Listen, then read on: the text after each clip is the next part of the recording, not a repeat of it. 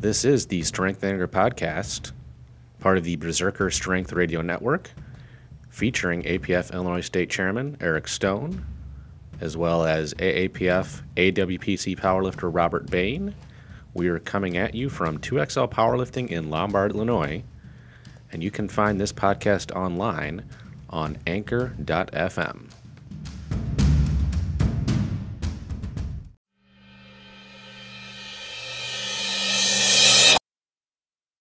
we are back, everybody, with yet another Strength and Anger episode extra. We have, dude, I, I am excited about this one because we've got a, I got to call it a legend again in the powerlifting world. Uh, Henry Thomason is on the phone with us, man. Henry, how are you doing today? Uh, so far, so good. We're Yeah? getting through it. Trying to, man. This whole this whole Corona thing is crazy right now. Oh yeah. So how how has it been affecting you guys? I mean, obviously you're trying to train, trying to work. Like how how's it affecting you guys so far? Yeah. Well, the, yeah. uh, Um, I lucked out like the day before in the textbook. Yeah, you guys are in Illinois. Um, in Texas, yeah. I think it was. Let's see here, May. I think my last actual workout day in a gym, gym or a hidden gym where I trained in Allen, Texas, with all the guys and gear and the whole thing. Well, at least an official workout, we'll call it that. Yeah, um, sure. was that Wednesday before they did the shutdown in Texas. Okay. So when Hidden Gym and all the gyms had to shut the doors and everything else, so I got a real good bench workout. Actually, I had like a PR, not a PR, for like a real good bench workout in a single ply shirt. Nice. And so I was all pumped up, and then it shut down. I'm like, crap.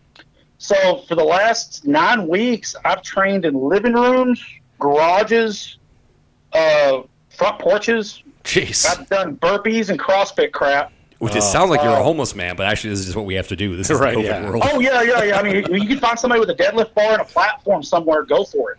It doesn't matter if you're in like in a leaky basement. Well, not you don't have basements in Texas, but you have like a it was a storage building, but it was it, Sure. it worked.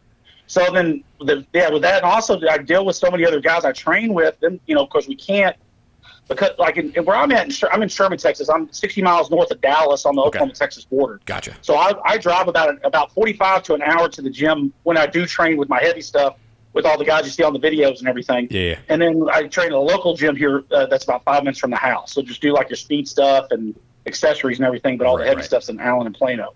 So with those guys, they the ones I, I guess you say I would coach, kind of had a problem because they're like, okay, we can't find a gym. What do we do? And I'm like, I get some kettlebells. I don't know. Yeah, I, right. This is kind of unprecedented. Look at the like, internet. what- yeah, yeah. Uh, they, they can't leave the area because they're on. They were in their areas. They did the same thing. that Dallas County and Houston and all that did the actual state uh, like the shutdown. You couldn't leave without getting a fine, that Oh, kind of thing. Yeah, yeah. So they had that. Now mine didn't have that. We still had to stay at home, but not to stay in shelter. That's what it was. Oh, okay. So they so they eventually figured something out. So they're all ready to go. Our first workout's supposed to be on Wednesday. Awesome. At least all back together. Awesome. Now, like, I- so I, I've been able to get, I was able to get a, a guy with a power rack that had a monolith attachment. I lucked out, and we started stealing equipment from gyms around here, and then figured it out. So, T- temporarily borrowing. We don't we don't steal in the powerlifting world. oh yeah, yeah, it's borrow, yeah.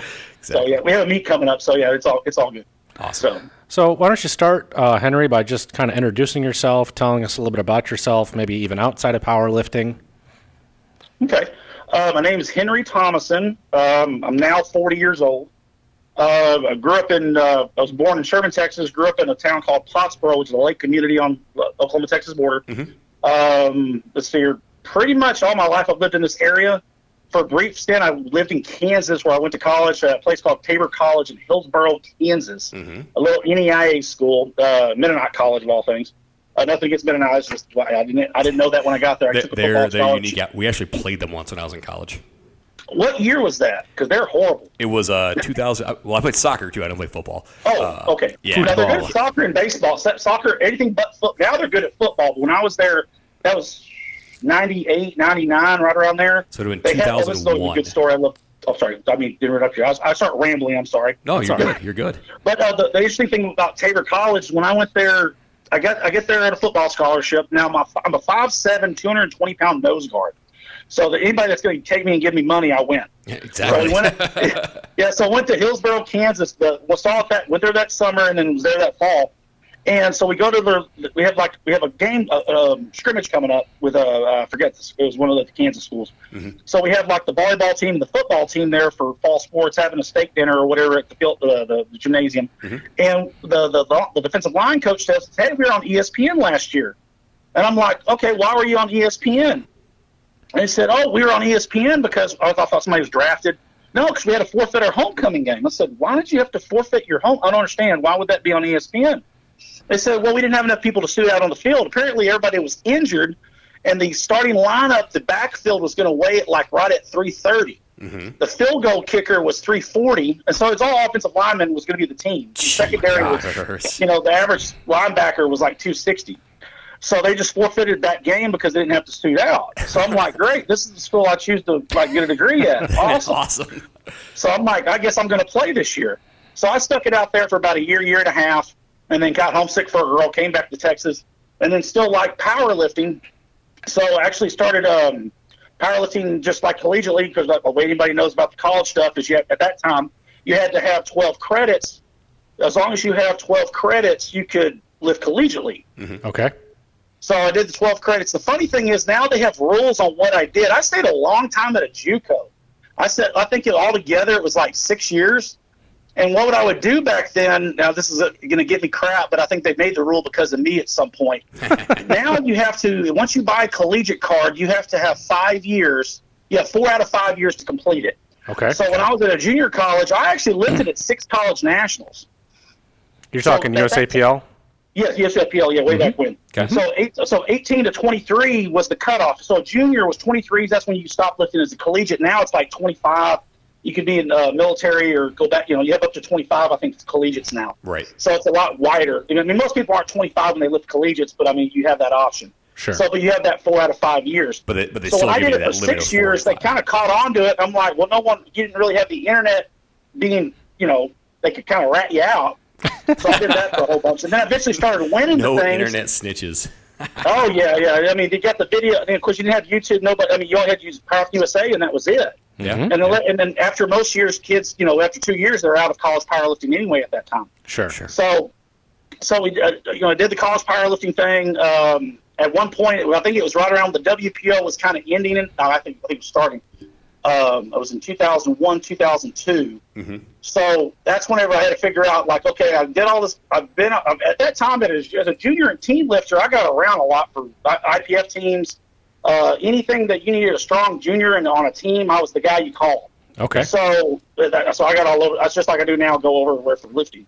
So I had it at that point. I was kind of okay. I'm 20. I think I was 21, 22 years old, and I said, okay, I got to start paying college loans back and get a real job. Sure. So for the next four, for the next four or five years, so I started. So uh, what was it? I drank beer and ate cheese sticks. Got out of lifting completely. So Wow. the um, ended up working in the factory uh, place called uh, uh, Kwikset, makes doorknobs and stuff. Here in Denison, I worked there for like 12 years, and then uh, uh, changed from there for a place called Tyson Foods in Sherman. It's a, a not a chicken plant. It's Right. a meat processing. Everybody thinks it's a chicken plant, but it's not. No chicken there. It's a Right. lot dirtier. So you have like you know pork chops, uh, ground beef. So we just meat packing. There's no chicken there. Now, now So is that one of the ones that is closed with this whole thing going on, or no? Well, no, no. I mean, it's a little. uh, Well, there's only so many things I can say about the food industry right now without getting in Fair- trouble. fair. No, I mean, yeah, we're open for business. Uh, we've done corona testing and stuff like that, going through that process. Gotcha. Um, we're, we're open. We're feeding America. Awesome. Now that also means working seven days a week, but hey, you know, Oh, we're feeding America. so, but yeah, but we, that- we, won't- we won't get into your like that. feelings on that one, but so we won't get into your feelings on that one. So Oh no, no, it's it's a job. It, it pays the bill. I mean, it, the good thing about the working in a fa- the reason I keep on staying with a factory is because the weightlifting deal they're real flexible. The vacation time, the, Sure, the, the sure. scheduling, they let me do it. Okay. Also, too, that when I coach kids, they let me offer those events also. awesome. So, but uh, let's see the rest. Um, the rest about myself. That's kind of kids you caught up on how I got to where I'm at right today. Sure. Um, not married, don't have kids. Um, that's about.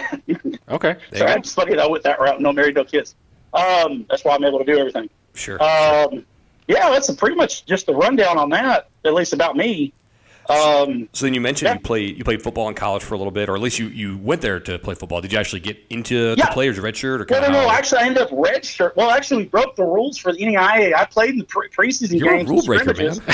yeah, yeah, I was a red shirt, and we had like it's funny. This is how bad this. I mean, I, Tabor's actually a really good school, but I mean for academics and everything. But the, and it does have good. Now it has a good athletic program. It, I mean, you got anything with a small school goes up and down. Mm-hmm. But when I went there, there's two red shirts. There's me, and everybody could because I couldn't pass an SAT or an ACT to save my life. the only reason I got was able to get there is because I was at a small school and had a decent GPA. Sure. that was it. And I mean, I didn't get test prep in high school. Just didn't. It, it wasn't that great. Where See, I was, see, I was the opposite. I had like a terrible GPA, but I scored like a 31 on my ACT and like a 1460 on my SAT. So you were smart. You just didn't work I just hard. didn't give a shit. Yeah, right, yeah. Yeah, yeah, yeah, yeah, yeah, yeah. In the NAI, you have to have that two out of three to be eligible for college sports. Exactly. So we get there, and there's That's why I did another kid there who's like slower in dirt. Slower in dirt. I don't even know if that's a phrase. But slower Sounds like a Texas phrase. It does. Yeah, yeah. I'll, I'll make up some stuff while we're doing all this. so uh, just try to be funny here. Uh, but no, yeah, slower, than slower than I was. and I'm a lineman, and he's a long snapper, and I'm like, what are you? Wait a minute, how, you're redshirted as a long snapper. You must be like, can you do something else? I mean, like, I mean, I, I don't get it. So but he was redshirted too. He ended up sticking there about a year. But um, oh, sorry, I got lost track of thought. Uh, no, but yeah, the football. Yeah, so like I said, um, I just went off, subject there. So you so you're you're doing the college football thing, and but Yeah. that's really your sports background is football. Do you, you track anything like that, or Yeah, I, did. I did track in high school through shot and discus. Um, actually, yeah, that's yeah, that's shot and discus.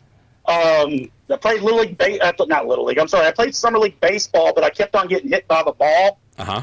Like in the outfield. I couldn't catch a pop fly to save my life, so I would get black eyes. I the only kid. You think I got beat up every day? I, I just couldn't catch a baseball. I could hit a baseball, but I couldn't catch one for anything. It's like the bad actually, excuse. Like what baseball happened? team Oh, was I, on- I- a baseball hit me. What's that? It's like the bad excuse for the, the kids. Like, oh, you fell down the stairs? No, a baseball hit me, man. It's it's fine. It's fine. It's nothing. oh yeah, I was beat up all the time. Everybody thought I was be a child abuse kid. No, I but baseball. So I didn't. I didn't pursue that. So I ended up the football thing worked well, and then of course the powerlifting was it, just always there. right, right. So, but yeah, many other sports never really got into. I mean, just small town Texas. You play football, that's it. yeah, So makes sense. So you talked about how you powerlifted in college. Is that when you started powerlifting, or is that something that started in high school? I mean, I know that well, yeah, powerlifting's big okay, down so- in Texas. Oh yeah, it's huge. Um, in okay, so at Pottsboro, that's where high, Pottsboro High School. Um, where, where was the let's see, they started they started the program in 96, 97, my senior year. And how that actually happened was that they didn't have power. Most schools had powerlifting in our North Texas area, except Pottsboro because it just, they just never had it. Right. And uh, at my junior year, myself and actually a guy named Keith Kimberlin, this is kind of a this is some random information on this one. He's a chiropractor here in Sherman now. He's actually Pat Mahomes' uh, chiropractor, the guy Kansas City Chiefs. Oh, really? So yeah, so his junior year, we go up to the athletic director who give a who could give a crap about powerlifting, saying, "Hey, we want a powerlifting team. All it is is 150 bucks the school pays, and you can do powerlifting. That's Okay. it." Okay. So go to the circuit. It's not a. It's not in Texas. We have a UIL, which would be the governing body of all high school sports. But Okay. powerlifting is not a high school sport. It's more of a club sport, but it, they treat it like a a, high school a varsity Because it, sport. 'cause it's big in Texas. Like single ply is huge in Texas, isn't it? Oh yeah, yeah, yeah. You'll have uh, for the, the the the boys will have right at twenty like all together. If you had to get all membership cards, which I know every organization loves when I say this part. Like boys are like right around twenty five thousand, girls around fifteen thousand people. Mm-hmm. Crazy. Actually compete. Yeah, so you have like maybe thirty to forty thousand kids powerlifting from January to March. Wow. Yeah, yeah, yeah. So whenever you go to a meet with 150 lifters, like that's nothing. I went to several high school meets.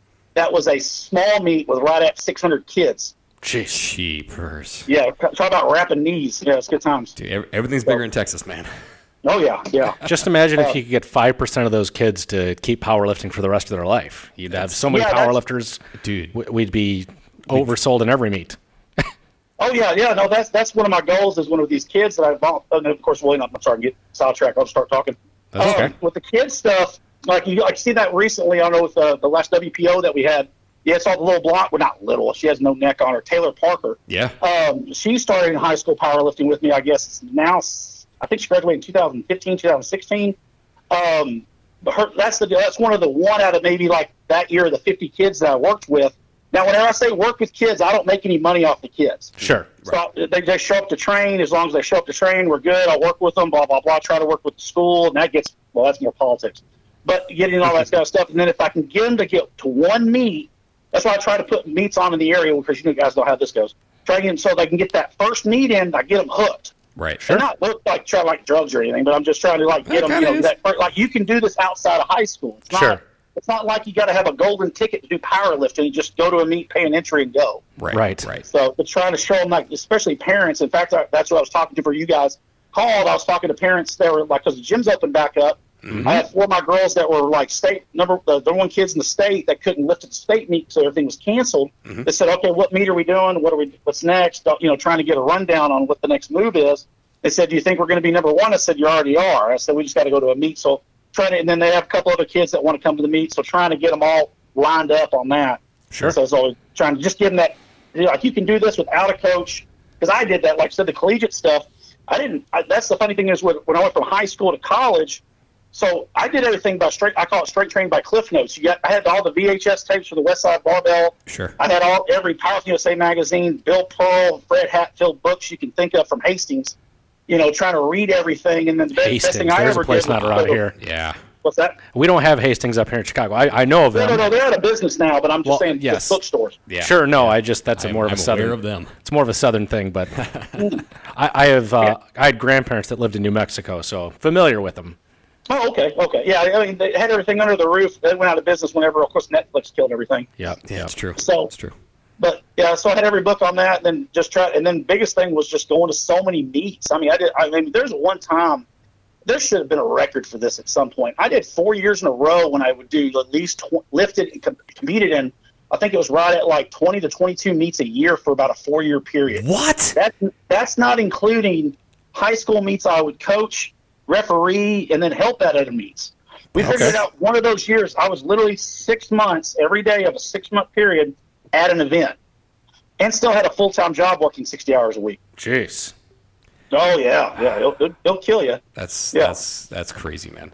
So so you you mentioned already, uh, you know, getting kids involved in, in the sport and, and talk about you know getting into their first meet. Talk to Yeah. us about your first meet experience. I mean, obviously you lifted in college, you, you in high school, and you, you've been lifting for a very long time. Uh, talk about that first meet experience and kind of what Yeah. what was great about it, what wasn't so great, and what kept you going. Okay, yeah. So the, I, I had, whenever you guys send me the questions, I had to think about that one, uh, of where it was. Um, Well, actually, yeah, the, when you're doing that- 20 meets that- a year, man. I mean, jeez. Yeah. Well, I mean, the good thing is there's a video on YouTube of this meet. It's about as bad as VHS tape as you can get. Yes. Um, it's in Honey Grove, Texas, which is a sm- sound smaller than Pottsboro was. Yeah. It probably had the high school had probably like 300 kids, 200 kids, or something like that. Wow. Maybe that whole school district probably did. Um, it's like a gas station and a football field. Um, so it was it was the first meet that Pottsboro ever had. Uh, so we I was a 220. I'm actually wearing let's see, athletic grays. I'm using ace bandages for knee wraps. Mm-hmm. I end up squatting in a squat rack in the. I think in the video, yeah, in the video it does have that. It's one of those squat racks. It's a homemade power rack, but it has some a wooden damn base on it, not bolted down, but like has a welded square. So if it's if it's lopsided, it wobbles. Oh my So you see me walking out of this little, only two and a half foot power rack. I mean, the width of it. You know, see the thing shaking, and then I think I, I squat. I think it was it was like right at 580 or 590, basically with just ace bandages, Sure. and the rack is shaking. Well, the first one's misloaded by 45. So they get yeah. So I, you see me like the bar is literally going up, you know, above my head, and no one's doing anything. So everybody's crapping themselves. Oh no. That's the biggest squat there at the time. So they end up re-racking it, and then oh, actually I try to squat it. I thought I put it back in the rack, and then um, and then they end up getting some bigger guys to spot the actual football team, not the JV. So they, they, they put the right weight on it, squatted it. De- and definitely did not have the WPO spotters there. Oh yeah, yeah, not you guys, yeah. So yeah, they had some kids. South high school meets are crazy. They, they'll get twelve-year-old kids spot. But well, I'll finish this. and I'll tell that story. oh. So they, oh yeah, yeah, that's a good one too. So the kid, oh, not the kid, that's me. Um, I'm starting to visualizing this. Um, so the bench press, I, I think I ended up benching like 315, and I pulled like a 450. The funniest thing in the video is like I'm wearing the Reebok Emmitt Smith shoes. These things are huge. Yes. So yeah, the ones with the, the, look, the I don't think it had the, the CO2 in them. I think it was just the normal Emmitt Smith ones. So you know, I'm like leaning over sumo, trying to. I did, no one taught me how to. De- I didn't really learn how to deadlift right until about three years ago. So uh, actually, my deadlift started going up more then, but that's that's like I said, another story. Um, but no, yeah. So I ended up. I forgot what I ended up told. I ended up getting best lifter. It was like about five or six schools were there in the field house. So the, the biggest thing leading into it was more nervous because you. And I always tell my kids this. I said, uh, powerlifting. Don't. I hate coaches that have a football mentality, or kids that have a football mentality.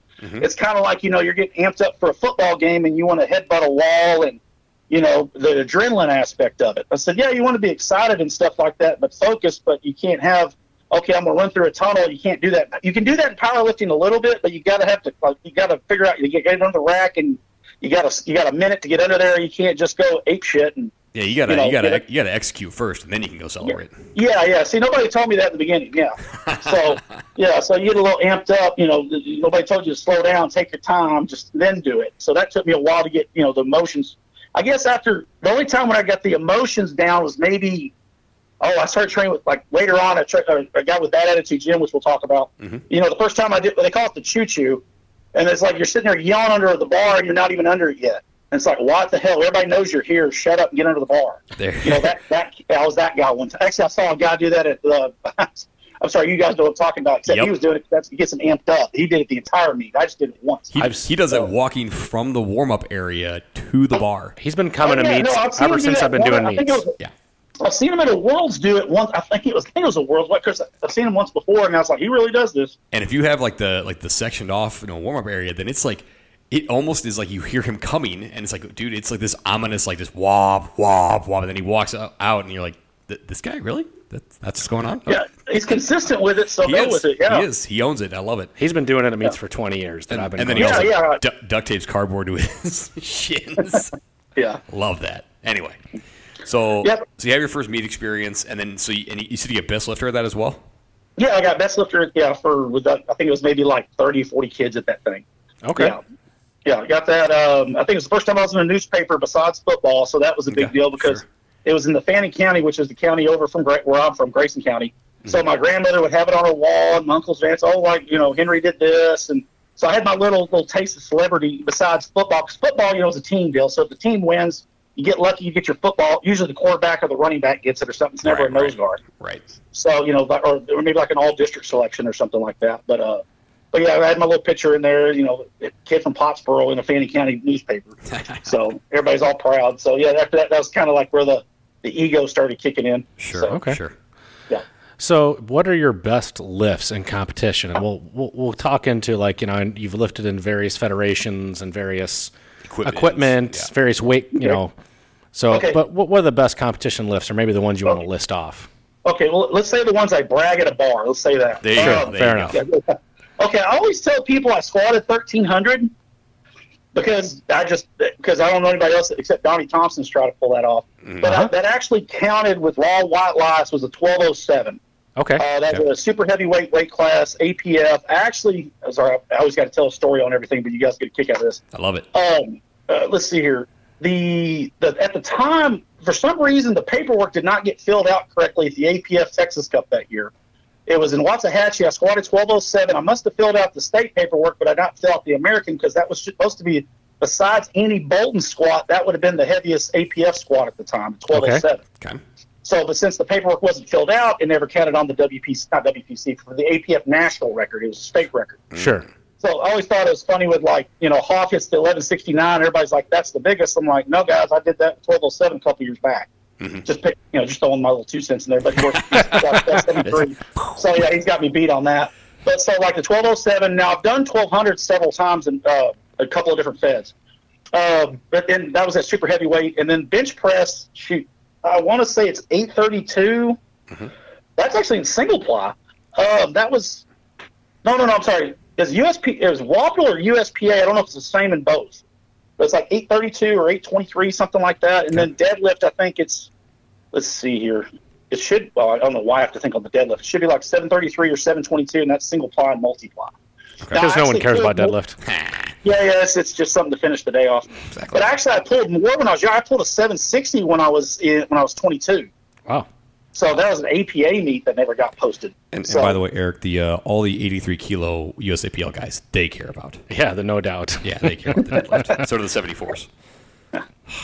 Sorry, the little shot there. so yeah, and then and then total wise, I mean the biggest it, it, it kind of, now I, this is where I get like I get uh, crap on all the time when I start talking about totals. In single ply, my biggest total at 275 was at uh, I think 2450 or 2440. Wow. and then and which should have been yeah, that should be the biggest one.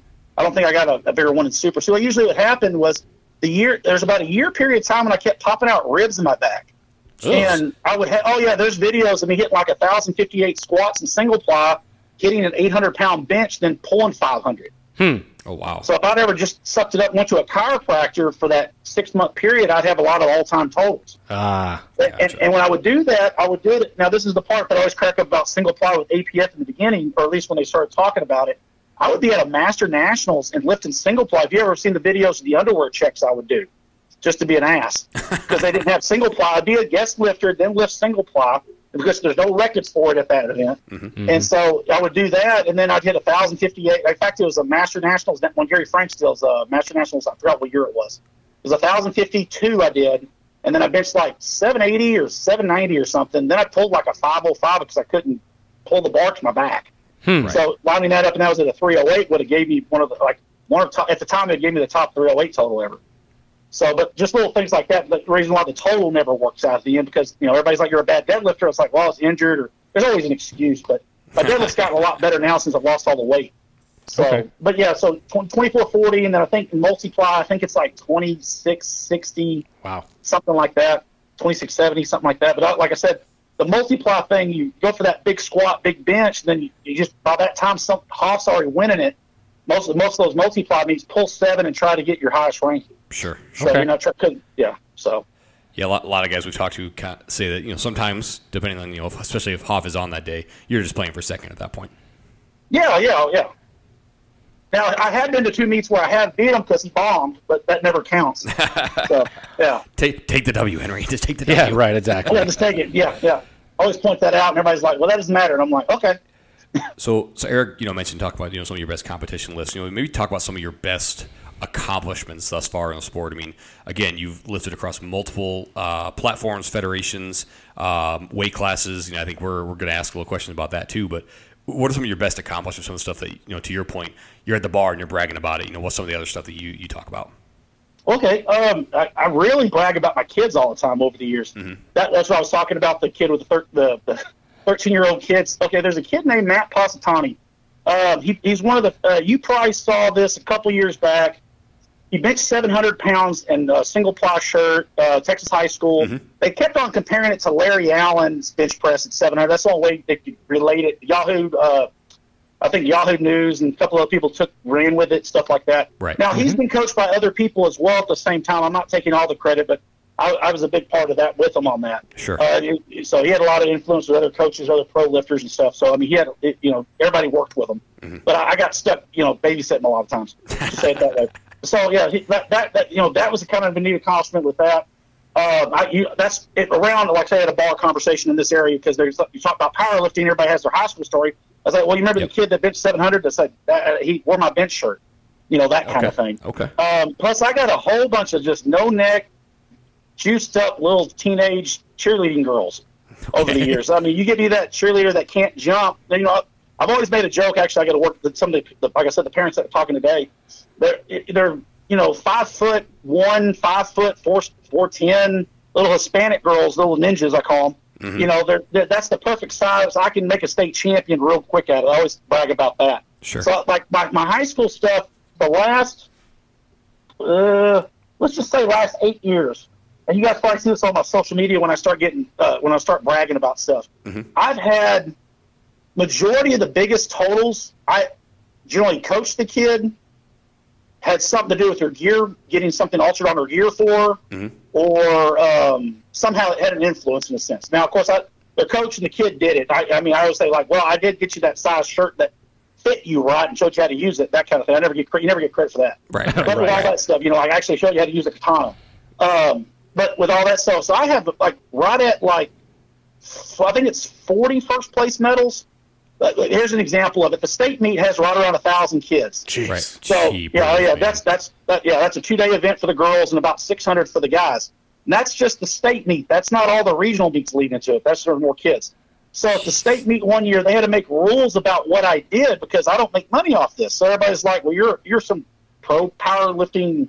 No, actually, not that. That's not the word they use. Just I'm a, pro, a paid trainer. I'm like, no, I don't make any. I go broke doing this every year. I actually do more background checks than the employees at the school just to ha- like be around the kids. Sure. And they don't get it because they're like, "What's the incentive?" I said, "I love the fact having taking the meets like we do. I got 15 kids that'll whoop your ass.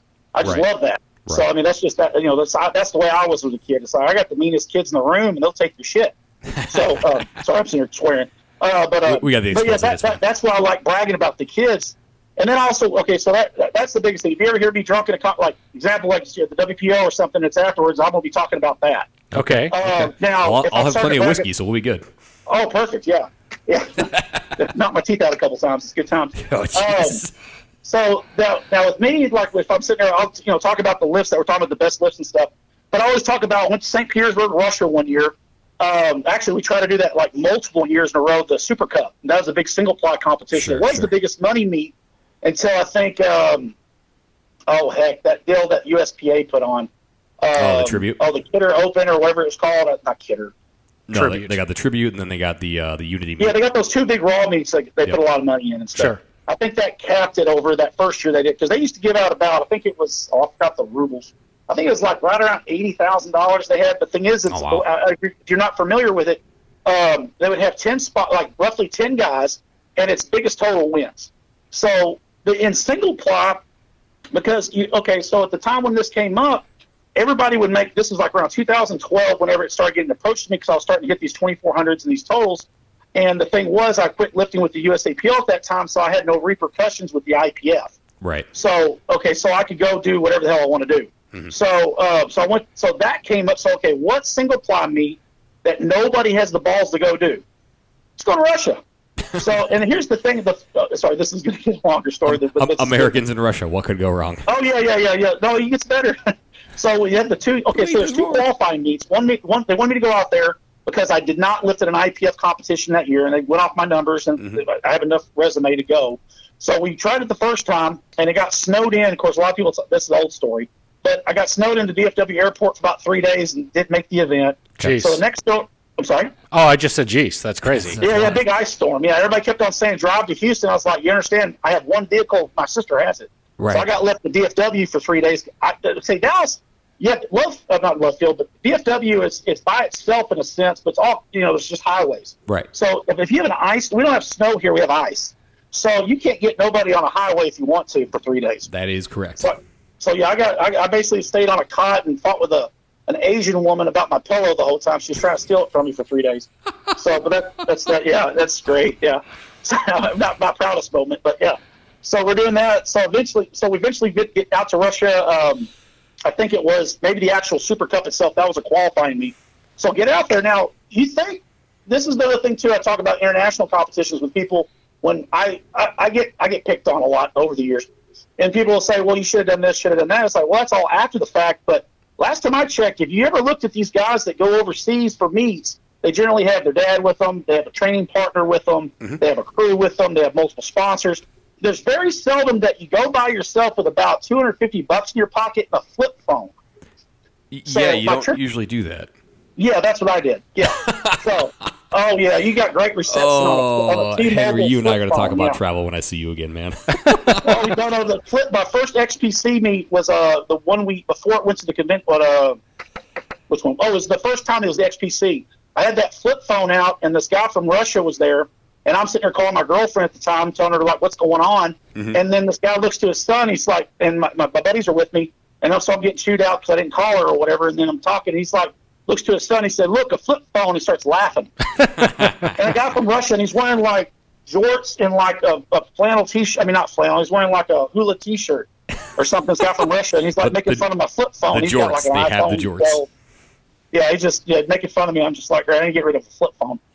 But uh, so we went over there and uh, did the, now I ended up getting food poisoning right like the day two. I think I got food poisoning, and then end up getting eight. I mean, the, the neat thing about that, I tell people about that story is the like you go to a power meet now. You go to the Arnold. Of course, you guys were at the Arnold, but we didn't have any crowd. But you you've seen a crowd at a meet before. oh, yeah. Of course. So now the neat thing was they had the IPF competition, their their version or R- RPF or IPF or whatever is that Mm-hmm. week.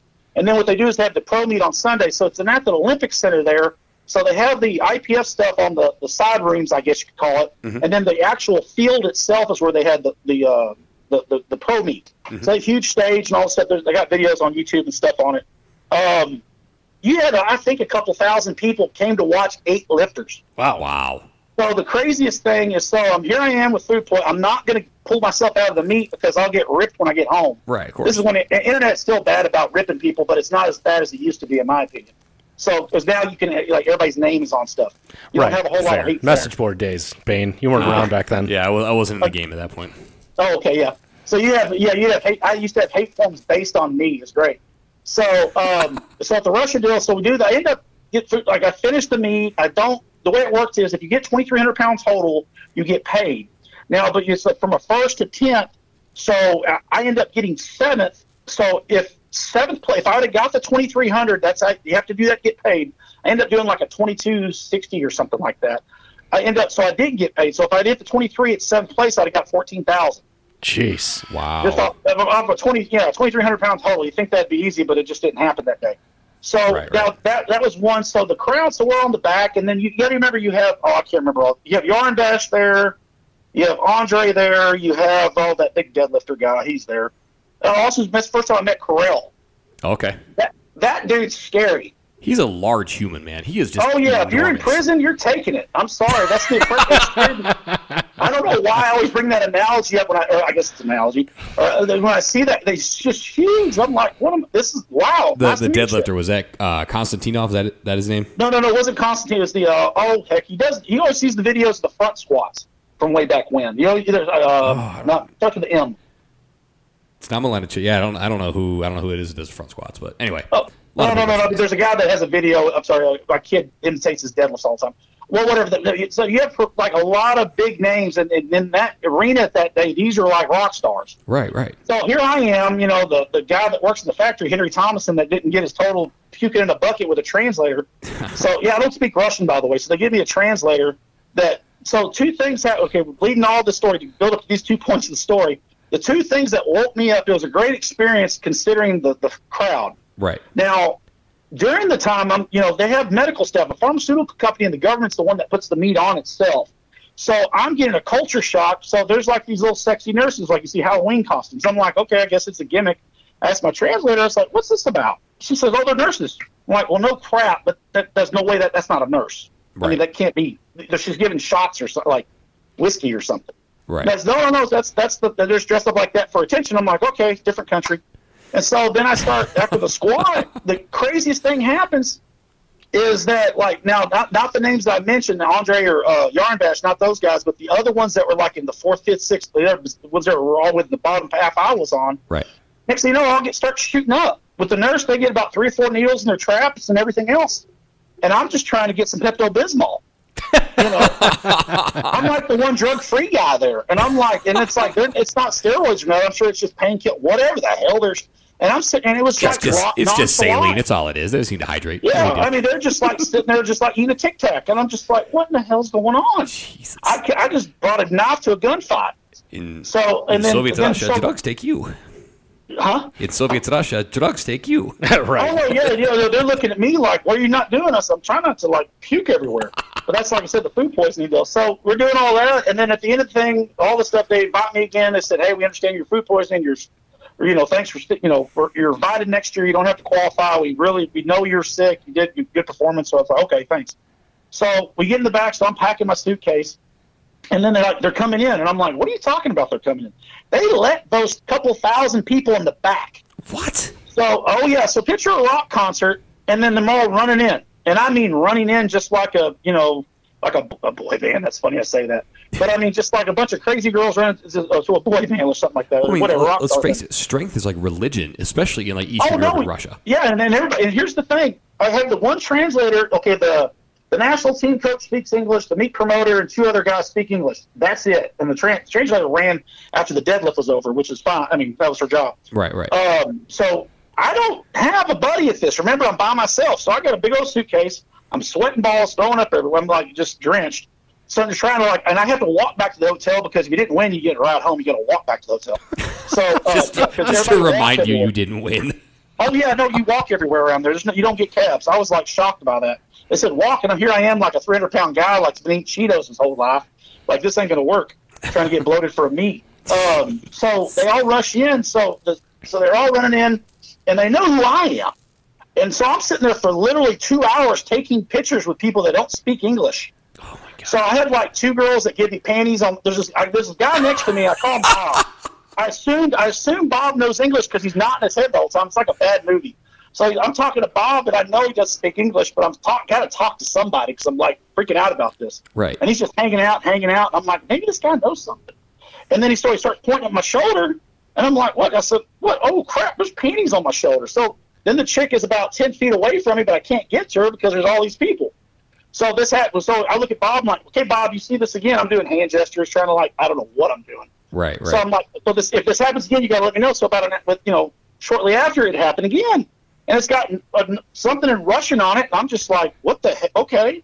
So it's hotel. Not, I, I, it doesn't help me at all at that point. note, so note to get through all self: learn stuff. Russian and then go to Russia for a beat. Yeah, and I, I'm like, And be I'm one of the like seventh best. Pot checks, and it's just not going to happen. So, and Bob doesn't help me out. So yeah, but it, it was that was that was always a good story with that. But the thing was that everybody knew who I was. They knew my name, and like that was the weird thing about it because you have all these people who said, you know, you hear Henry Thomason and everything else was in Russian. right. But still, it's like every person came and got a damn photo with me. And also, the Russian lifters got pissed about it because here I am, I got seventh, and I'm pulling the crowd from them right. because right. what it's based off is off that 1100 pound squat at, or, or my, my, my YouTube stuff.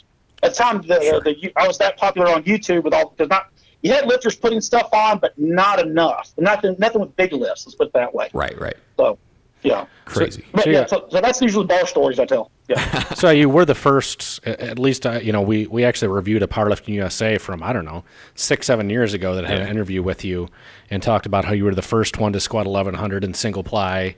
Um, any other kind of big accomplishment lifts like that that kind of stick out to you? well, I'd like to take credit, but it didn't count.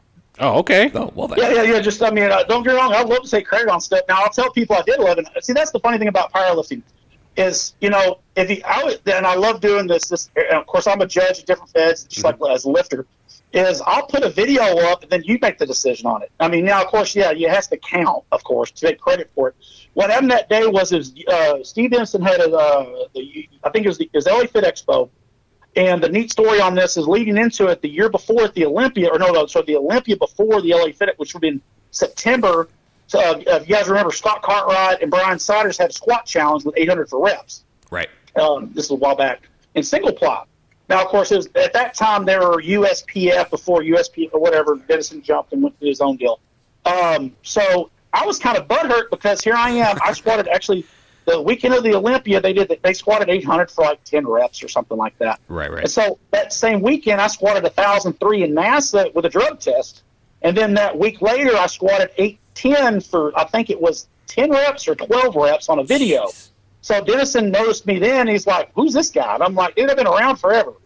I just haven't been to the big, like a, a large platform. I mean, I did the USAPL stuff and like that, but an actual, like an expo with mo- uh, West Coast stuff, let's say that. Right, right. West Coast, you got more attention with the fitness industry than, than Hollywood than what I'm- powerlifting. yeah, yeah, exactly. Movies and stuff. This is whenever like uh, um, Powerlifting Unlimited was right after that came out. Um, you know, Bigger, Faster, Stronger hasn't came out yet, so a lot of stuff talking about powerlifting. Sure. Um, so we ended up going to the LA Fit Expo. I thought we were going to do a squat challenge, so I'm just working my ass off to get a chance to do this. So I go, then then Cartwright backs out of the squat deal. The squat challenge doesn't happen. I was like, well, shit, let's go. I'll, I'm lifting. I already got the airline ticket bought. So we end up the squat. I think I, I forget what I weighed at that thing. We end up getting a squat suit right out of the package. Didn't even break it in. wow. Um, of course, I'm bleeding everywhere putting the thing on. Um, so we end up squat, open up like 950, 950 something, 1,025, but actually at that time tied the record. Cartwright had it at 1,025. And then I thought 1,025, I get it. And then I went 1,058, which Andre tried it, but he missed it a couple months prior. I held the all time squat record, 1,058, for a couple of years until that Carl guy from where Swin uh, did 1,080. I covered it for like five or six years. And then I went 1100. And the funny thing with the judges was, I mean, you see in the video after 1058, you see me holding my four fingers, or four fingers, like, yeah, so I got four fingers, um, holding it up for a fourth attempt. They didn't know what to do because they didn't know what the record was because they didn't expect to put 1100 on there. Since Right. it was the LA Fit Expo, they're like, sure, do it. Yeah. So I hit it, and I got one red. I honestly think they just crapped their pants. They didn't know what to think. so because my depth was where I was calling getting called depth the entire time. It didn't count. I still squatted it pretty easy. Um, and then of course I ended up taking like an easy bench and deadlift. I ended up getting second that because it was done by coefficient. So I was Oh, more wow. I was there basically to beat Cartwright in the squat. That was the thing. And then he ended up bombing out. Sure. So, but that really got me a big. That got me the magazine thing with the. Uh, uh, at that time, I think it was a picture in it, and then the feature came later on. But that really that was the best move probably in lifting that I did was go to the LA Fit Expo. So why didn't this? Why didn't the 1102 count? You said you got two reds. Yeah. Okay. I got one. I got two reds. I got two from the side. Okay. Okay. I thought you said you got one red. Okay. No, no, no. Two. I'm sorry, two. Yeah. Okay. Yeah, of course you have to have two reds. Yeah. So But I mean, if you watch the video, I mean, you kind of like go off the other one from the. See, that was the neat thing, interesting about it, because they had three judges there that were. The federation's only been around now for two meets. Like they had the first meet to try it out. then they had the USPA. LA oh, gotcha, yeah, for USPA, yeah. gotcha. Um, so they did that, and then they had their they had three what they would call this is before they had the IPL thing.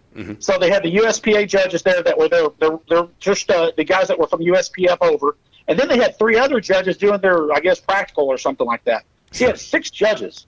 But the thing is, everybody crapped themselves because no one's trying to walk that out and do it. I didn't expect to do it that day. That wasn't even a number in my head. The 1058 was in my head, and then we went for the 1102 just because why not? yeah, So, as well. but that you know, a lot, and the thing is, I think, um, and hell, nobody took 1102. I think until Blaine did it. Yeah, I don't think so. Yeah, it's, Yeah, yeah. I don't think anybody else has only even been close. 315. I, I'm not 400 like Sumner. So, Right, right. Yeah, picking on them. Yeah. So, yeah, you talked about that. Uh, you, you definitely, at a time, were much much heavier. I think you alluded to at one point you uh, successfully came up with a 1300 pound squat, got called Yeah. on depth, um, but you're definitely not that heavy anymore. You know what? What Oh, is no. what is the story there? You were a super heavyweight. now you're competing. I think at least 242. Um, Oh no, no, 270. yeah, I'm not that skinny yet. Yeah. Okay. 240, 275. Less than Yeah, super like heavyweight. Yeah. Well, this okay. So whenever the 1300, the um, of course I don't. Yeah, I love to tell you a short answer. Um, so the 1300 we did. Of course, we're at 1200s. I was weighing. It was XPC. I did 1300. Um, actually, I just missed that thing by a tad. Yarn Bash was higher than I was, and he counted. That's just picking on him. Right. Um, so I always got to talk a little crap. Um, I, I ended up pulling myself out. Okay, so that mean when I did 1300, I pulled, I, I did the 13, I did 12, missed it on the first, and my knee went in and hit 12, then hit 13. And then about an hour later, my head's hurting, and I'm, you know, I got a sinus thing going. Mm-hmm. So I ended up getting checked out to the hospital. And we went. So my buddy was with me. I have a, everybody's partying because Arnold. Right. And the one, the one guy I'm rooming with says, "Man, you might want to go get a check. You know, you might have blown a gasket or you might have messed something up." So we went to the hospital, and they said your blood pressure is I forgot what it was, like 220 over. Oh, about the stroke. Let's just say Jesus. that. So Wow. If I'd have finished the meet or finished the meet, or if I'd have gone out that night. Now you got to remember, this is a story too. The night before, this is the way my diet was. Right. We were at uh, Outback Steakhouse the night before. I would have cheesecake for an appetizer, Mm-hmm. and and I have a porterhouse, double fries, and a salad for dessert.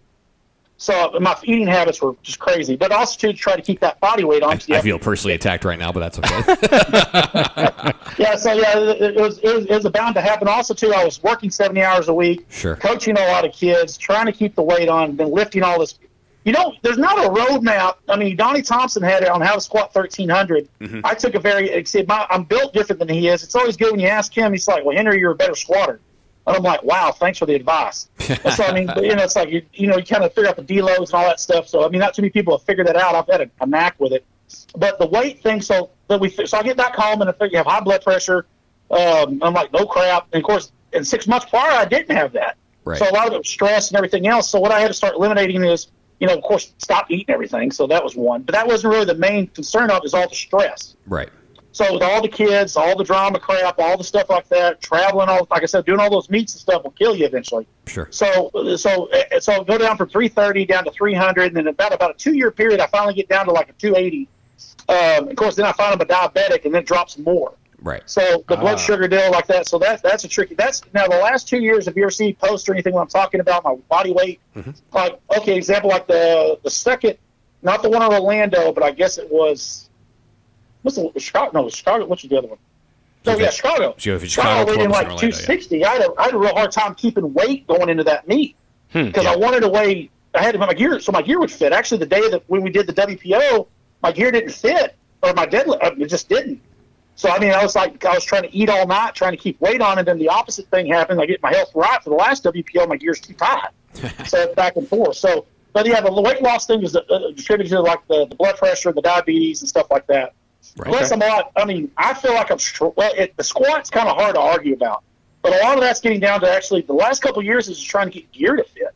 Sure. But that's the body weight. But I, I feel pretty good at, at- for the way the best lift. I really like how the WPO does the bet with the formula Mm-hmm. because so you always have a chance. Now you're not going to win the damn thing. Hoff's going to win it, but I mean everybody's got a chance at least for second. Sure. Sure, sure. So I, I'm sure Hoff's hearing this just laughing. Yeah, it's good times. We, Yeah. you know, we, we do talk a lot about Hoff, and I, I will say this: I think just in in getting to know so many of the multiply guys, and, and you know, and I'm a raw guy. You know, I've not competed multiply, so I can't necessarily speak with a ton of experience. But I also have been an athlete my whole life, and so I do understand certain things.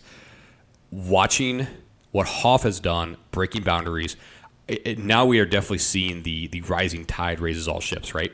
And hmm. So you see guys like you, like uh, Danny, like Bob Merck, like uh, Chris Delafave, like all these guys are, you know, really pushing the boundaries. And I, I, I would say in the super finals, especially everything that's gone on, uh, Hoff is probably going to feel more pressure there from his opponents in actually there in the meet than I think he has previously. That's just my personal hot take on it. Yeah, I mean, there's good. The, the person that can only beat Hoff is himself. So Oh, I mean, sure. that, that, yeah, that, that I mean, he just has to mess up one time or something like that, and then the thing is, yeah, I mean, and yeah, with the coefficient and everything, it's always if he just misses a lift or he picks the wrong attempt. I mean, that's the yeah. Mm-hmm. But I mean, that's the that's the fun part about it. I mean, you're sitting there, it's like, okay, well, usually at a meet you have just it's going by total, but you better get a calculator out because someone's about to out pull you or out bench you Right, right, or something like that. So that that's something I really like about. I mean, I, I think uh, picking on Bob, I think he said that. Uh, he, I really like. I'm sorry, I'm going to talk about Bob Merck for a second. That's fine. I hate Bob Merck. We're cutting that clip out. I hate. Careful I there, hate him. Henry. Bob's my- nicest Bob's my guy. He's dude. the nicest guy. He's invited me up to his house before. His guys helped me out at meets. He's always smiling. I mean, I hate the guy. He's a I, really, I really like Bob. Um, but yeah, I just damn. I, when I'm training, I like because I'm shooting for him when I'm lifting because he's a 275. Right. I really don't count Chris because he's skinny. So Bob is right around. Plus, he, he knows my he knows enough homework on me, so he will argue a little bit. Sure, So sure. I mean, nicest guy in the world. I mean, hell, he t- went to this kid's house with freaking a tutu on or whatever. I mean, Yeah. there's being a teacher. But uh, no, uh, it, it, sorry, I just had to rip on. no, Bob that's fine, man. I, Yeah, I, but but I won't do uh, it, but sorry, go ahead. I said I won't do it, but that's fine. Go ahead. Oh, yeah. um, sorry, I lost that track. I just got worked up about Bob Merck. Um, but no, with with the totals and everything, yeah, it makes it a lot more competitive that way with the with Sure. the coefficient. Sure. Sorry, Well, I think that that keep me on keep me on track. I'm just getting scattered. Oh, that's okay. No, you're good. You're good, man. I mean, that, that kind of leads into one of the other questions we had here. It's I kind of had a last minute. You know, just I mean, you've been around around. You've done a lot of meets. You know, talk about you know the return of the WPO. You've been involved, I believe, all three of the latest editions. Um, Yes. Yeah. So you know, talk about you know thoughts on the return. What what's good, what's bad. You know, what's and just how you feel about how the production's been going, and, and just you know what it's doing for the sport. Okay. Um, it puts it mainstream. The, the, the biggest the thing I love about it is uh, the okay. I, I was, I'm just like everybody else. I saw the WPO or on the cover of Power USA. You saw Goggins. You saw a cone on there. You, you saw the big belts. You saw the you know. Now I didn't. I didn't. It, like I said, that was what you were in powerlifting. You're always get you get brought up like pro. You think pro football, pro. Where's pro at? 'Cause I've always referred to myself as a pro because I do get paid for meets by sponsors Sure. on certain events, and then of course a lot of them I'm paying out my butt or sleeping on someone's couch, Mm-hmm. you know, it's or, or a lobby floor or whatever for not for a meet because I didn't have money for the hotel just to lift at a meet. The the WPO it, when it has that ESPN thing on there, it gives that you can brag like the bar conversation. Well, I was on, and I love doing that. Oh, I was on ESPN. Oh, I got fifth. Yeah. Now, it's now fifth, I had to earn that. Yeah. So that was kind of neat. But the, the getting everybody in the neat, the, I'm really surprised. Like I was interviewed, I think it was my, uh, oh the uh, the director guy, Michael. Um, yeah, yeah, he was he was interviewing me. And of course, the funny thing is that went a long time, so I talk a lot, of course. So, So he does he. me that, one of the questions said, "Or do you look forward to lifting against anybody in this meet?" And that was the one we did in uh, Chicago. Mm-hmm. And I lifted in Orlando, and we didn't interview me there because that was a madhouse. That was that was huge meet. right. Right. Uh, on that one, he said, "Did you look forward to lifting against anybody?" At that time, I said no. Now that's not being cocky or anything. It's like, dude, I, I know Hoff. I've lifted against him. I already know what what that result's going to be. Everybody else, I don't know. right. I mean, because they don't have. This, I mean, I, shoot, twenty years ago, these guys weren't even born yet. I mean, that kind of thing. I mean, in, a, in a nutshell. I mean, they haven't done their first meet yet. Twenty years ago, I was still competing at these type of meets. Right. So, so we were doing this, and so I didn't have. Now, after that first meet, then like I said, you got Bob, you got Chris, You got Matt. You got you got all these guys like this, kind of all fighting it out, and now the coefficient thing makes it more competitive. So you now have everybody that is somebody because of WPO. Before, sure. like the lifters, if you have that lineup, example, like say we're sitting at a bar and I'm arguing about who's, okay, we rewind it a little bit back to Pullman. When they had the first list, I wasn't on the invite list for the WPO. Mm-hmm. At that time, I had the biggest squat with them for the APF and one of the biggest supporters of that federation, and did not get invited to the WPO. I wasn't on the cool guy list. so I have to make the phone call and say, hey, you know, like, I, I kind of want to play too. I said, right. I got a better resume so whenever I eventually got on there, I had that little chip on my shoulder, sure. and then I'm getting third at the first one. But that that was a fight with all that with the co- that was a that was a fun meet that first one. Right. But uh, the, uh, then of course now we have everybody sitting there following each other. Everybody's supporting each other. That's the neat thing about it mm-hmm. because we know we all have to have each other to make this thing work. I don't. That, they may not say that, but that's the kind of the truth to it. If if everybody falls out, like say like, well, I'm going to go do this because because you can look at it and say, well, I'm not going to win first, or or I'm not going to get in the top three, or there's not the money I want, or, or I could go do I go do a crappier Fed and get a bigger squat. Let's say that. Yeah, sure. Well, I've heard that one, so I've been invited to meets for that reason. Mm-hmm. So, and I'm just like, no, I'm going to do this. This is the they're, they're, I have it's the same equipment in the back. It is on the floor. They're not half-ass anything. It's I'm happy what they're doing. Sure. So, and also too, it's when you get there and you argue like who are the best multiply lifters. These are it. Yeah. Mm-hmm. So we're finding it out, and then the you know I, I love the coefficient thing. So I mean, it's not like in you know, there's not like some wild card. Well, actually, there's a wild card show. Yeah, Daniel.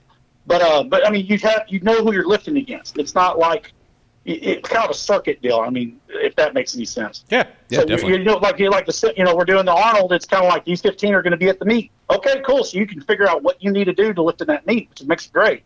So also people can fall that way versus the whole federation you're like, well, maybe this guy will come. Well, no, this these are the people. These this is the, the like a NASCAR circuit, right? You know right. that way. So you kind of have that makes it real real interesting.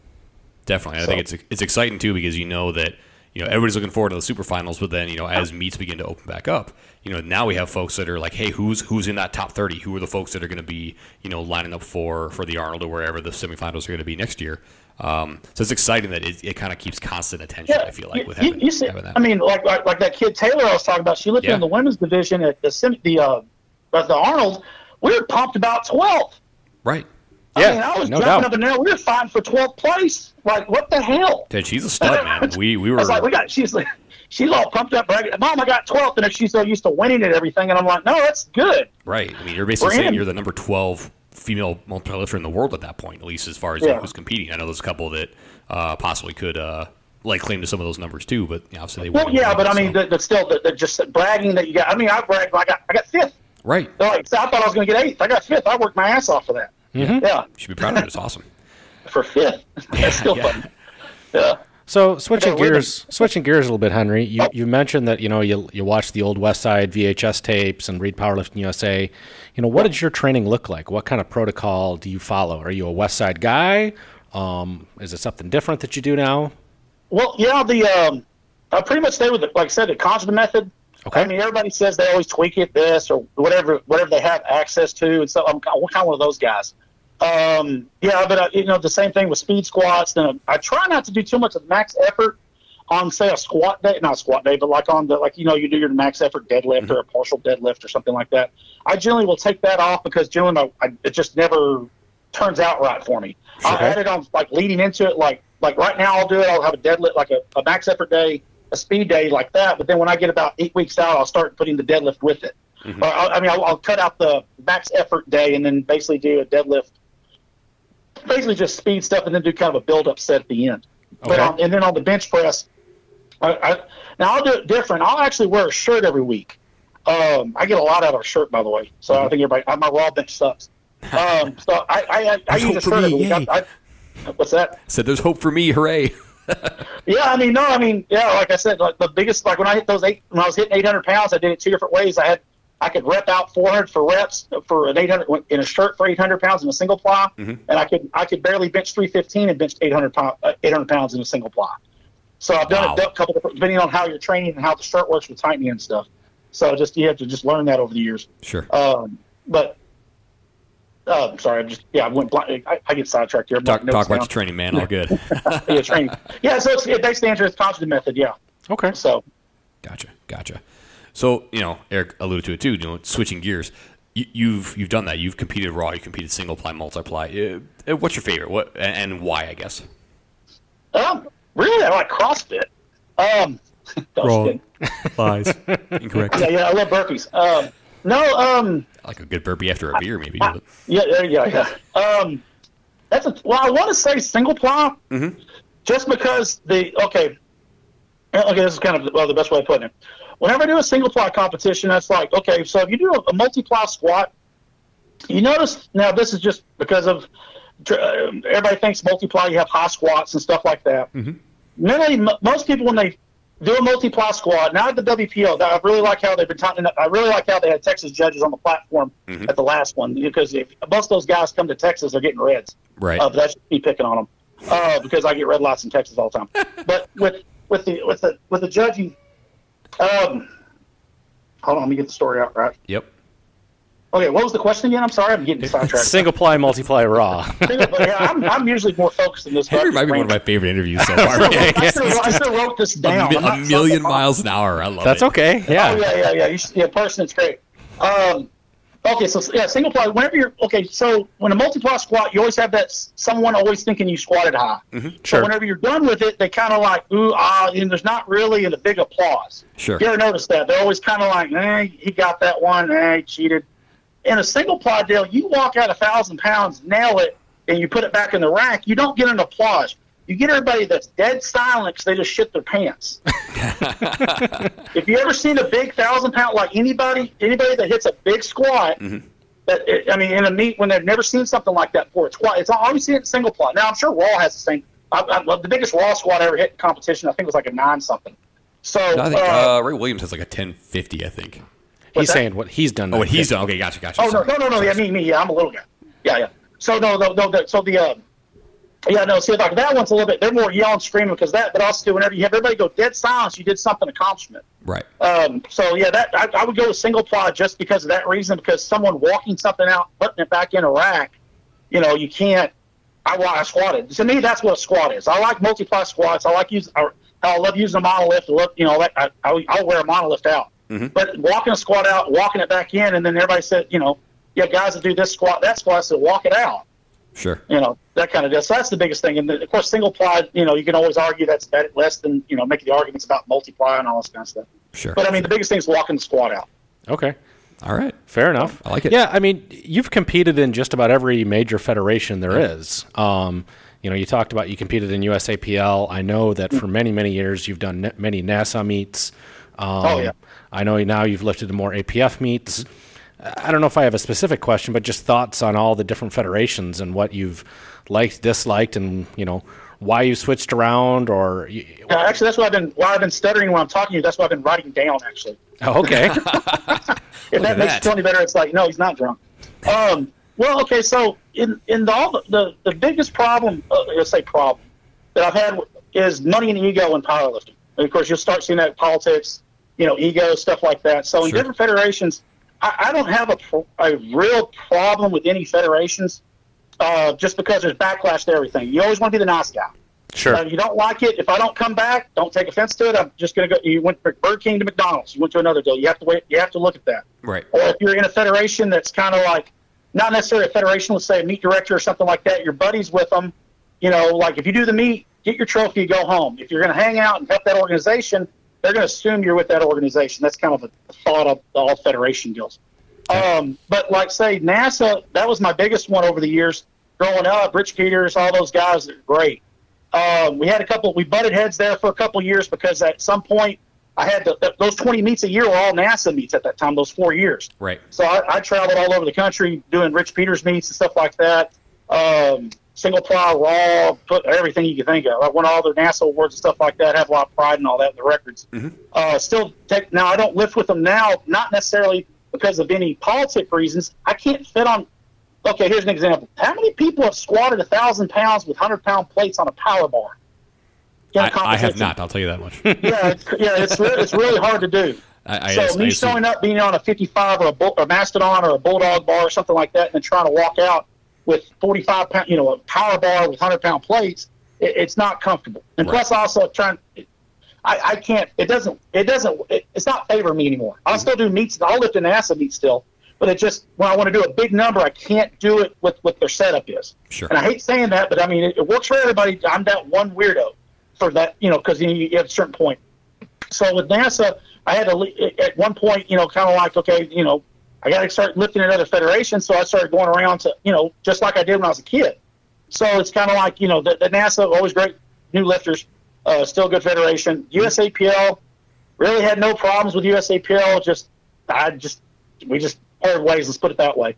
Um, uh, love doing. all- Uh, still keep contact with a lot of those guys. I like all the stuff they're doing. It's making as long as it, powerlifting's being talked about, great.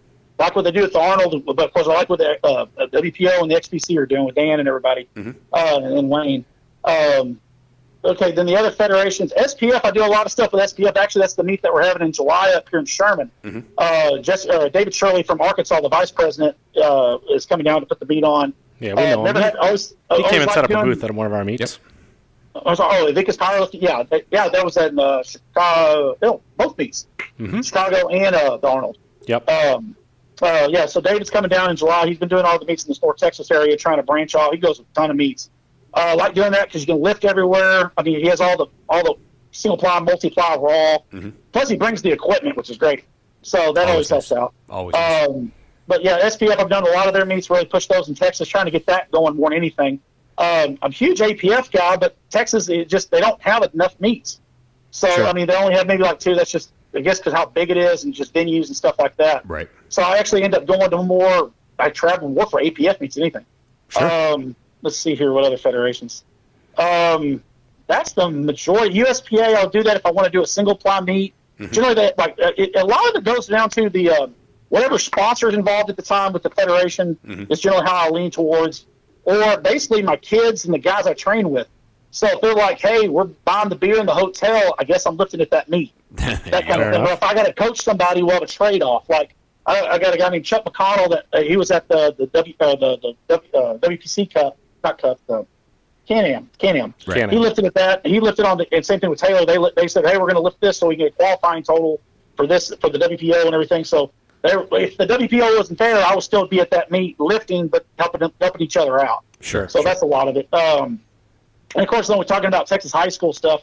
That's just high school politics, but it's always you know good with the kids and everything. I always butt heads with those guys. right. Right. Um, but overall, all federations I've had good experiences with, had bad experiences with. Like I said, like at the beginning when I was before I started talking about each one individually, it's like if you're if you're trying to make money at this, don't. Because I mean, that, everybody knows that that's been around the stuff long enough. Now, if you're going to go into meet promoting and coaching and you know doing programs and really get good at like the fitness aspect of it, go for it. Mm-hmm. But if you think you're going to go to like two meets and become you know you know be a Sponsored. Dave Hoff out of two meets, it's not going to happen. Right. Nope. Right. You know, if you you know you think you're gonna you, you should be like handed a golden ticket because you pulled 600 pounds. It's it's not it's not going to help you. but I did So you, you, twenty you got to put some time in. So Yeah, the NASA one is interesting, Henry. Um, they've only held a, a few meets here in Chicago through the years. I did one of their meets years ago, and you know the meet started off with a curl, which I was like, "What is going on?" um, which hey, that's if that's their thing, that's their thing. But it, as as you've said, through the years, you've gotten a lot of hate online, um, Yeah. especially back in the old message board days. But Oh, it, yeah. it was always kind of seen that you were kind of like a NASA guy.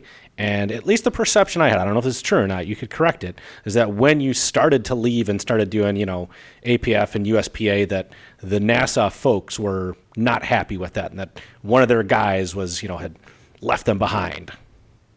yeah, I mean that was the, the, the it wasn't that, that was the weird thing about that. People under like people forgot.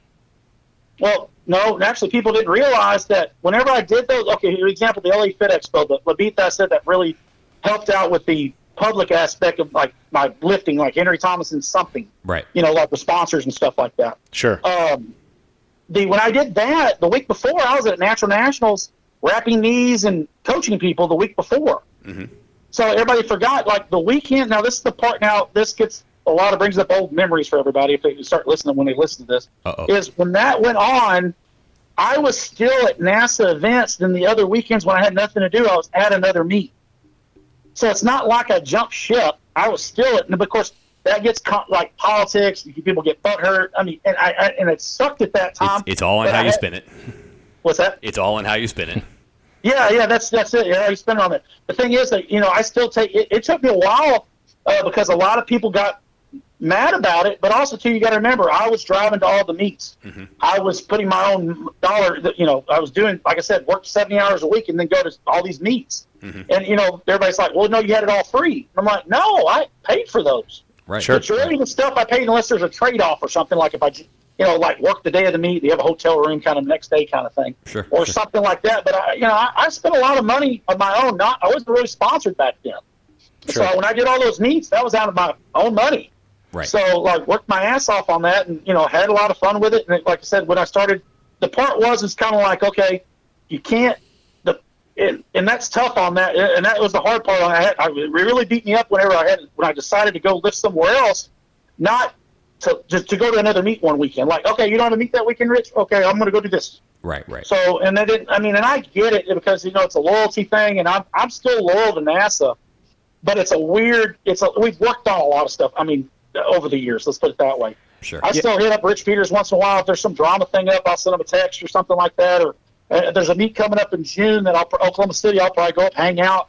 They'll probably make me like mop the floor or something, but you know, kind of that kind of deal. Sure. I'm gonna hang out with those guys. Yeah, I mean, it's interesting. Um, I actually we emailed or I emailed Rich Peters to ask him about when we did our Monolift Origins episode, and I guess he has the original monolift that uh, Ray Madden made. Yeah. That, Yeah. Uh, in his gym, which we thought was pretty interesting and, and kind of help with the design. But the perception has always kind of been that like NASA is kind of that in-group kind of federation. Like it's kind of us against them, and either you're in the NASA group, Or and if you're you, out, yeah. and if you lift elsewhere, it's like ah, what- you know, Well, I mean, you really get that with other, actually pretty a lot of federations you get that with, but you just have to Sure. depend on who it is, and if you're just a novice lifter and you go in that one time, you know, like uh, uh, you know, yeah, every federation has that to some. Like I said, don't if you if you if you're just going to go do a meet and go do a meet, great. It doesn't matter. You don't really get a you, you Sure. paid your membership, you paid your entry, you got your record, then leave Right. and then you don't really have a problem. But also too, it's like you got to get. In my opinion, you always have to get back to something if you really are involved in this. Sure. So you got to figure out if you like doing this federation, like say with like APF, you judge. You know, you help out a meet director. You help, you know try to do that, get involved that way. But it it, it gets kind of it gets screwy, not screwy. You get feelings hurt if you start doing other things that are against the. Just like anything else, like a club or anything else. sure. If like if you're a gym, part of a gym or, or an organization or anything. Yeah. And I, and I get the whole thing when I did all that. You know, you know, you could say it was ego. You could say this. I said, hey, I'm still lifting. So all the people that majority of those people that here's the funny thing on the majority of the people that had the biggest problem with that aren't doing aren't with that federation anymore and aren't lifting anymore. Hmm. Sure. Yeah. That's the funny part. I always think about. It. I said, I'm still. That's why you see all those little hashtags I put. I'm still not dead yet. So I'm, still- I'm still doing, still lifting. I'm saying, you know, like I said, if it's an NASA meet coming up, I'll help push that one. If it's SPF meet, I'll push that one. Mm-hmm. If it's something that's going to benefit powerlifting. So if, as long as I go with that, I'm. I feel like I'm safe. I'll probably get crap after the interview. Yeah. Oh, I'm Ah. sure you will. Yeah, there'll be somebody that says, "Well, you didn't mention uh, WABDL, you know, enough." So obviously, Well, yeah, and I lifted in Wobble too. I was, that's, that's, that's a really fun meet. He really does. Bane's never even Actually, seen a Wobble meet. No, I, I never have. Wobble. It is, you know, and to be Huh? fair, like I've never lifted anything outside of the APF. I just happen to really like APF meets, and then you know, to your point, Henry, I like to help out Eric, and, and that has you know obviously led to my connection with the WPO. And to me, it's like, well, this serves all the needs I have when it comes to the the the sport. So I'll still promote, to your point, the sport in all of its fashions, but I'm pretty Yeah. much going to stick to the APF stuff. Yeah, So. gotcha. So, so to that end, you know, you've you've mentioned a little bit already. You know, uh, what are your thoughts on the state of powerlifting right now? Good, bad, indifferent. You know, what what are your thoughts? Um, well, hopefully we get meets going after this Corona thing. Uh, Praise the Lord. right now. Get, God. get, see everybody shows up with gloves and masks on. I guess. Oh gosh. Um, but the the state of power. I mean, it's great with the ESPN deal with with WPO. That's exciting. Um, all the federations, the numbers are up. That's what I keep on hearing. Right, you know, um, They are. depending on. Uh, yeah, like I said, the Texas high school thing, but that's that's always been big. Yeah, it has Um, been for years and years. meet- I'm sorry. Uh, yeah, it, it, I was going to say, yeah, even when the rest of powerlifting wasn't big, Texas high school powerlifting was still huge. Oh yeah, that, that thing's huge. I mean, they have a hockey arena for a freaking meet. Uh, so crazy. so no, I mean every federation I've seen so far, um, they generally are over. You know, if it's a small, the good thing is they have so many small meets, but then so many people have so many big meets. They start having the like in Texas, let's say like like the USPA meets down here. Uh, they'll have anywhere from like they'll have like 60, and then they'll end up saying, okay, now it's 150. Right. now what sucks being a geared lifter, majority of everybody's raw. Yep. So you go in there being single ply, they're not using that full minute. I don't care if it's APF, USPF, AP, whatever. Mm-hmm. It's, it's you better hurry the hell up. That's, Right, so right. you know, and that's one thing I like about the WPO because it's it's geared lifting. So you actually everybody uses the full minute. So it's an event, you know being the one you have a multi like example we had a, a SPF meet at the Hidden Gym in Dallas before the or no I'm sorry not Dallas Allen Allen Texas right before the WPO as a warm up, and you know majority of them were raw. I mean well we had a lot of geared lifters there, but I mean like you had to time it out that way. Right. But everybody's starting to get more into you know the, the raw thing. Something and more people are starting to get into geared lifting because you got to think about it. Most people have like a two year shelf life because after that state meet, they get a trophy. They go to nationals, get tenth. Because Right. now nationals are big. Right. Well, besides the whole Corona thing going on, but we'll see how that goes. But I mean, you're you're, you're getting you're getting what you wanted. Like I remember ten years ago, five, you know, everybody's like, "What's so watered down?" Da, da, da. Okay, now everybody's showing up. So you have about a two year shelf life because your ego. So you get first at the local meet, you get eighth at the nationals, then you're back winning the local meet, and then you're like, is it really worth to go to New Jersey or something to go get beat again? You know, then they're, Right. they're out of the sport. Then they they figure it out. Hopefully they'll go to the single plier, multiplier, try something different. You know that kind of deal. But I mean, there's so much tur- there's so much more people lifting now, and people are talking. And also too, like recently with Thor freaking pulling 1100. I love how, how that one that, that was great. Pulls Yeah. 1100. somebody watches that, so they think that's powerlifting. I was like, no, he had strap. Now don't get me wrong, he pulled 1100 pounds. Yeah, it's impressive. It's just No, not it a is, yeah. it's not a Yeah, it's not- powerlifting Vinny, deadlift. Vinny pulled 1015, you know, freaking in t-shirt, shorts, in Mesquite, Texas. Right. You know, he pulled 1015 raw, just dicking around. So I mean that you know, but still, people are talking about powerlifting. So Right. you know, as long as everybody's talking about it, it's good. Yeah, anything that points to strength and everything. Actually, we'll just talk about that on my. Uh, 'cause I, ca- I can't drive right now, so I'm taking Uber down from my house to uh, to the gym uh, to record, and we were talking about that with my driver. Just like everything, you know, points back to, to strength at the end of the day, and anything that you know gets it, you know, some kind of highlights. He was asking about the the Thor deadlift, and I was like, yeah, man. I'm like, it's not what I do. It's not what we do necessarily, but It's it impressive. gets- it- it's huge. It's an enormous number, and those deadlift suits that he was using is the same stuff that gets used at the WPO. And Yeah. this is, you know, this gets people talking and asking questions, and that's what matters. Like Westside versus the World, is that all encompassing powerlifting? No, but a lot of people watch that documentary, and it gets them Yeah. asking, "Well, what is, is this? What you guys do? Eh, kind of." Oh yeah. well, I don't know if Yeah, you've I know, listened I know to. tons of time. Like the kids will, you know, somebody. Will, or I used to use the uh, powerlifting unlimited to like, here's this movie, watch this. Right. Of course, now you can get on Netflix and just pop up the, uh, like I said, Westside versus the World. Right. And everybody's like, oh, we could do that. Or we do that. And I was like, no, you don't do that. No, But you that's, don't. That's what No, we you do. do not. yeah. So Yeah, I don't know was if like you've. that when they said, oh, I could do that stuff. I'm like, no, that's a whole different animal, guys. But that's is. powerlifting, yeah. So Yeah, I was going to say I don't know if you've uh, listened to some of our Michael Fahey interviews, but one of the things that struck me is All he's seven and a half hours of them. Yeah, I mean they're very long, so I don't blame anybody who hasn't. But one of the things that struck me is that you know when Bain and I first interviewed him, he said when he took powerlifting ESPN, they say they said, well, that's too mainstream, Right. That's too common, um, and it's your kind of regular powerlifting. They weren't interested, and it was really that uniqueness of equipped multiply powerlifting that. Uh, intrigued them more than just you know your average dude it's raw lifting, Someone down on a platform. right? So I just threw that out there. It's the, it's the freak aspect of it. Yeah, no, Oh, and I, I've made that oh. argument Oh, back going back to the the mid 2000s. I made the argument we should be instead of trying to get powerlifting in the Olympics, we should be trying to get powerlifting into the X Games, which Yes. was something that was big back then. It's like that is a closer parallel to at least multiply powerlifting than you know th- weightlifting or right anything like weightlifting, that. right Olympic weightlifting. Yeah. Sure, for sure. Oh yeah. So It'd be a different. It'd be a better vet interview for it. Yeah, you've talked a little bit about sponsors. Um, you know, can you talk a little bit about like you know what sponsors you've had through the years, and then what type of equipment that you used, um, as far you know squat suits, bench shirts, that kind of stuff.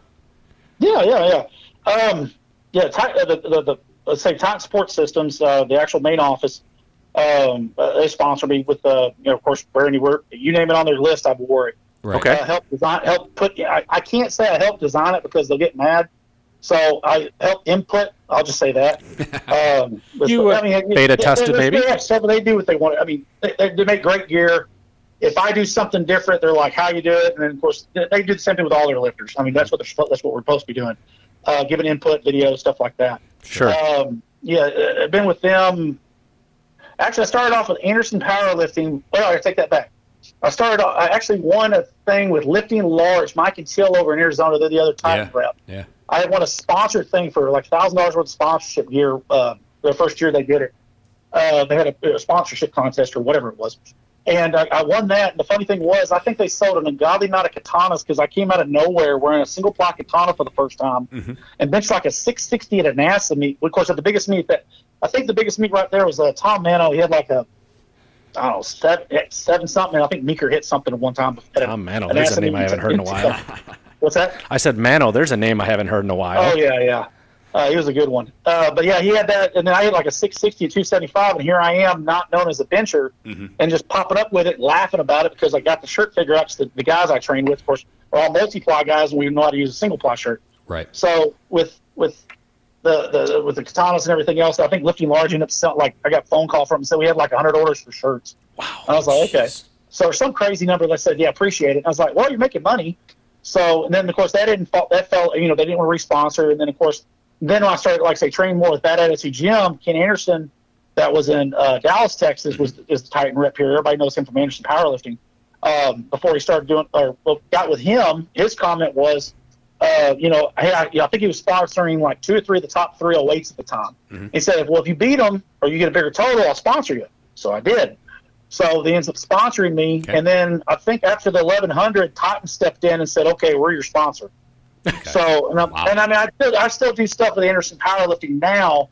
I it, it just it's basically kind of like how you do a Foot Locker deal. If you're sponsored by Nike, you can still work with Foot Locker, but you, you Sure. got to talk to Right. Nike. Right. So kind of like that. So uh, we still have a good relationship. I, I still do stuff with Anderson uh, Powerlifting the time in Dallas, but yeah, Titan's the main sponsor in the gear section. Okay. Um, and then supplement sponsors, I used to, for the longest time I had Lar- at Large Nutrition. yep. Uh, they changed hands recently, so right now I currently don't have an, a, a supplement sponsor. Uh, a Shameless local plug, one, man. Look at- Underground Sports. I'm sorry, Said shameless plug. Man's looking. the, uh, the Underground Sports Nutrition in Denison, Texas, is a local shop here. That's actually where I'm at right now doing the interview. Um, uh, I've been with these guys for two years. Um, and I really, the supplement deal is kind of a little tricky on that because of the health issues. Sure. So I have to watch out on that. So, but they, he, he promotes a lot of the, uh, promotes local lifters, puts on, helps out the SPF beats we have in North Texas, does a lot of stuff with my kids and everything else with, you know, if they need entry here or this or that, they help out a lot. So Underground Sports Nutrition in Denison. Um, and then of course various ones just off and on like Pro Lock collars. Um, then then Hidden Gym is one. Uh, uh, Greg McCoy. Uh, he's helped out a ton. He doesn't charge me a gym membership. But of course, that's public now, so I'm going to get in trouble. Uh-oh. So um, yeah, but I got equipment in there, so it all works. there you go. That's a trade-off. Um, and then you have say like just uh, let's see who else. There's a then you have a lot of individual sponsors throughout the years. So Okay. Gotcha. A- Any input why Titan has never decided to try to sell a canvas suit? I know they love their boss material, but I'm just just curious. that's why What's they love their boss material. Okay, I'm just curious because it's funny. I've never, actually. Uh, that's the weird thing. See, that's the, the thing about it. I've gotten argued for in my training partners, and they're like, "Well, put on a canvas because everybody squats all this." And I said, "Well, you know, I, I'm doing pretty good in the other one." Uh, yeah. I said, "You know, it's like it's not like I'm doing bad. I mean, I don't know what bad would be. I mean, like, yeah, I, if I drop five pounds, it doesn't fit. Same thing with the canvas. Mm-hmm. Yeah. Um, I've had real good luck in the boss suit, especially when they redesigned it again. Whenever I got involved in the multiply, they started taking a lot more input from lifters on that. At least it seemed like. Mm-hmm. At least whenever I told them like, "This is how I'm doing the suit. Can you do it this way?" Mm-hmm. And they said, "Okay." And they kind of, I'm sure other lifters were saying the same thing. But yeah, I, I've not, I've never really. I think they're just happy with the material because it's it's a good suit. The thing is, is whenever the canvas suit came out, this is just my thought, which makes sense. You know, Inzer, love him to death. He just everybody had a canvas suit because that's what you're supposed to wear. Right. Right. You know, you had the boss suit, which was good, but you know, their ramp he ran he, he got more out than they did. It seemed like gotcha. Gotcha. so. Well, he, he, he picked the right people to wear them. So Right. Right. Awesome, man. Well, that, that, the, that the biggest sense. thing I think why I have so much carryover with the boss suit, I wear a boss suit. Now I did for a long time up till recently because the body weight changed. I would set my boss suit up like a single ply suit. Okay. It would still be the layers and stuff like that, but how I would fit it. Most people would crank down the straps. I wouldn't crank down the straps. You'll see videos of the old videos when I was fatter. fatter, that's when we put it. Super heavyweight. You'd see them actually cut off, so I would actually have no. I basically I'd be wearing briefs. Right. I wouldn't wear it uh, at the top part. I never got anything out of the butt of it like a canvas. You got to strap down. Now I do that now with the Evil Twin or the the boss. It's still the boss, but but I strap it down more because I'm a smaller guy. But when I was bigger, I just basically used half the suit. So do you have like a But- singlet material on the top? No, no, no, uh, no. For the strap, I just cut. So you have the long strap that go over your shoulder. I would cut it when the where the bar would hit, so I could feel the bar. Hmm. So then I would switch the stitching around to the stomach, so you would wrap it. The Velcro would go all the way down to your stomach versus the back. Hmm. But it'd be on the inside of the suit. Got it. Interesting. Got it. Yeah. Uh, it's just interesting because I because wanted to fill the bar. Sure. I, I remember years ago, I asked Anno from Metal in Finland. Both my brother and I messaged him and said, Hey, have you ever thought about making a canvas? And I remember in his kind of broken English, he responded back to said, No, we, we like poly. And now they sell now they sell a canvas, Oh, you know, at that. years Yeah, later. yeah. So just curious. I'm not saying they should. I'm just curious since you know No, I, I, I don't know if there's a patent deal. I, I really don't there's know no what the reason why. I think because they the, the bosses they own that. Mm-hmm. I'm just guessing. now, I'm speaking out my ass on this one because they own they own the material. I'm sure they you know own that aspect of it and run with it. I mean, you got to remember, Titan sells a crap load of single ply stuff. No, I know that they're they're huge in the single ply market, and I mean in general, multiply is not as big, but I know in general, Titan is probably bigger in single ply than multiply, and Yeah, Inzer oh maybe yeah, a little that's bigger in thing with the multiply. IPF. Yeah. Right. Well, cool, man. Well, hey, like I said, we, we've appreciated you, you know, taking some time with us. You know, kind of one of the, the big questions we like to ask, especially guys like you who've been around, you've you've won, you've lost, you've you've bombed, you've done kind of all, all the things, right? Maybe share some thoughts on winning and what it takes to win and progress in, in powerlifting. Okay. Um, I, I'm gonna start stealing quotes from people. Do it. Um, there's a Steal YouTube away. video with Jim Jim Wendler on it. Uh, he, I think he's doing an elite uh, elite um, seminar or something like that. He's sitting in a gym with a bunch of guys, and uh, he's a friend of Bad Attitude Gym's and Sean, uh, the guy who started Sean Dunnigan and old buddies. And he talks about, you know, it's, it's good to have a goal. It's better to have a plan. Kind of concept. It's like the goal's a goal, but if you ain't got a plan, it ain't worth crap. Kind of thing. Sure. It doesn't have to be the best plan. It can be a bad plan as long as it's a plan Sure. as long as you, you know that is a mentality I always would tell kids, but I never really did it until I started seeing my kids do better than me. Mm-hmm. So then I started, okay, I got to start practice what you preach in a sense. But the thing is, also doing all those meets, that that's one. That, that that's kind of a premise, uh, uh, the way to look at the training I do now. Like have a, that's why you see me not doing so many meets like you're supposed to. Right. Uh, you know, in a way, I still do a lot of meets, but not like a not not 20 meets. Jeez. Um, Only yeah, yeah, that's no big deal. crazy. I still they should make that a record in Guinness or something. That's great. That's nuts. I always like making. Oh, I'm sorry. I, no side note. I love when you get that old guy, and I'm now the old guy, Mm-hmm. and they said, "Oh, I've done so many meets." I was like, "No, literally, I've done more meets than you've ever thought about doing," and like have the, the tro- have a garage full of trophies. Um, but um, but that that's one with the like I said, the, it's better to have a plan.